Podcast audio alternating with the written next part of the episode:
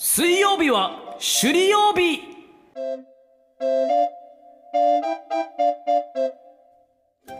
さあやってまいりました。水曜日は首里曜日です。このコーナーは首里出身の首里大好き芸人の首里之助が首里を紹介するという首里まみれのコーナーです。首里ポンありがとうございます。はい。はい。ということでえ今週の土曜日に首里城消失あの火災から1年が経とうと、えーしているということで、えー先週に引き続きまして、えー本日も首里城のお話をしていきたいと思います。はい。えー先週ですね、まあ、この本当に言葉にできないぐらい悲しいあの、えー首里城火災なんですがもうこれを逆にもう今みんなチャンスと捉えて、えー首里城とは何なのかというのを通じて沖縄の歴史文化をみんなで学び直すいいきっかけじゃないかなという考え方がいいんではないだろうか、なので、えー首里城にぜひ今足を運んでみてくださいというお話をしたんですが、はい。あの僕も昨日行ってきましてあのまずね今無料区域っていうのがあの方針門前まででで方針門入ると、えーいわゆる正殿とか、はい。えー南殿とか北殿とか、この火災があった現場になりましてそこが有料区域になるんですが、えーこの方針門前まで、まあ、関海門随泉門、えーえー幸福門、えー方針門などいろんな門があるんですが、まあ、そこの無料区域に関しては、えーこの火災前と変わらずに、えー見学できるし楽しめますよというのは、えーまず一つ、えーお伝えしたいなということですね。はい。はい、えーそしてこの有料区域に入るにはあの通常ですね、えー大人800円子供、えー400円だったんですが今ですね、まあ、この火災の影響もありまして半額になってます。はい、400円で入れると、でまたこの年間パスポートももともと1600円だったのが今800円になってますんで。はい、これねぜひね年に2回行く予定の人はね年間パスポート作った方がお得ですよというこういうね、免許証みたいな感じで。そう可愛いんですよね。はい。まあ、こういうねん。記念にもなりますしね、ははいい。でこのねあの方針門入って有料区域に入っていただくとまあこの火災現場がね、えーまあちょっと悲しいんですけど、まあ、見れると、まあ、ただねえこれも先週言ったんですがもともと首里城の世界遺産って首里城の上物の、えー上物ではなくて遺構が世界遺産になってるんですね。そ。の下に埋まってる部分ですよね。そうそうそう、ん。基礎部分が、はい。えー首里城の昔の基礎部分が世界遺産に、えー登録されてるんですが、えーこれが正殿があった時は、えーあれはガラス板何枚2畳分ぐらいかなぐらいのガラス板の下にある首里城の、えー遺構しか見れなかったんですが、えー今はですね、えープレハブの中に大きいガラス板が設置されてましてもう広く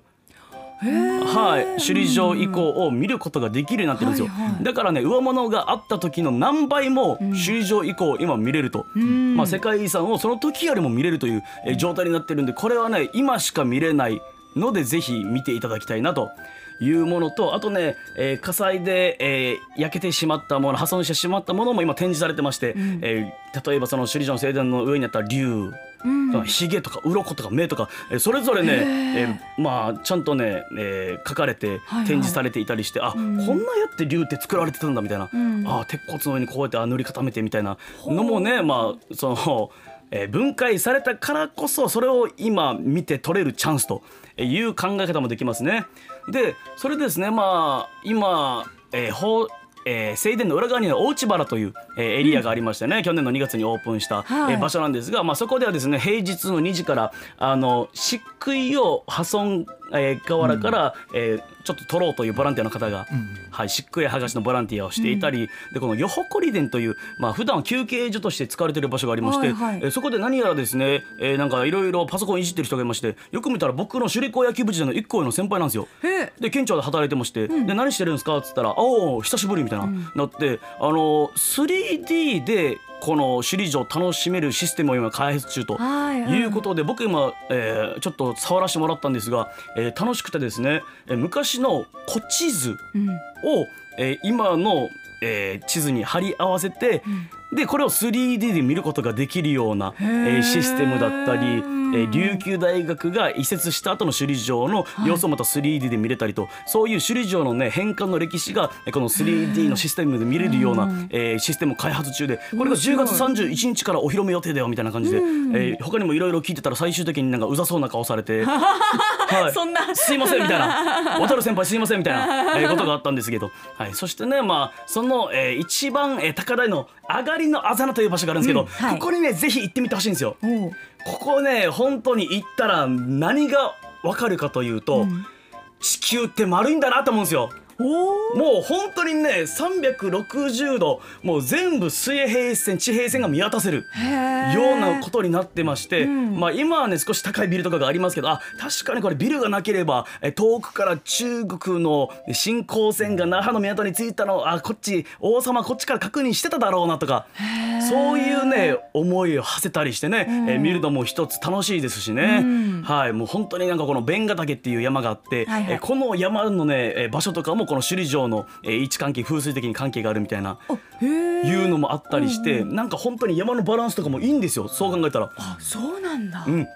なんかいろんな、まあ、考え方ができると、いうことで本当にあの VR 体験もね今水務館という休憩所でやってますし、そうですね。うん。はい。でまあ他局ですけどテンペスト展もやってますし。そうなんだ。はい、でこの水務館広場ではあの首里城ウムイの明かりビアガーデンっていう、ん。まあ、このオリオンビールのキャンペーンも今日から始まっていたり、31日からそのランタン夜市があったり、でこの首里城復興キャンペーンで、えー首里城の破損側から作る、えーシーサー作り体験があったり。そういうのもあるんだ。はい、でこれ抽選終わっちゃったんですけど30日からあのプロジェクションマッピングがね3日間あったり、これ僕の抽選当たったんで行ってくるんですけど、ん。だからねもういろんなねあの首里城に関するキャンペーンイベントがありますんでねぜひこの機会に、えーチェックはいかがでしょうかという、えー形でですね、はい、えー、31日の A ランちゃんは僕も出る予定でみすずちゃんも出る予定で、そうなんです。はい、ぜひそちらもねチェックお願いします、はいということで見ていただいたら漏れなく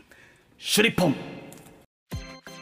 ップのポッドキャスト最後までお聞きいただきありがとうございました。生放送は平日朝7時から。FM921 AM738 RBC アイラジオ。県外からはラジコでお楽しみください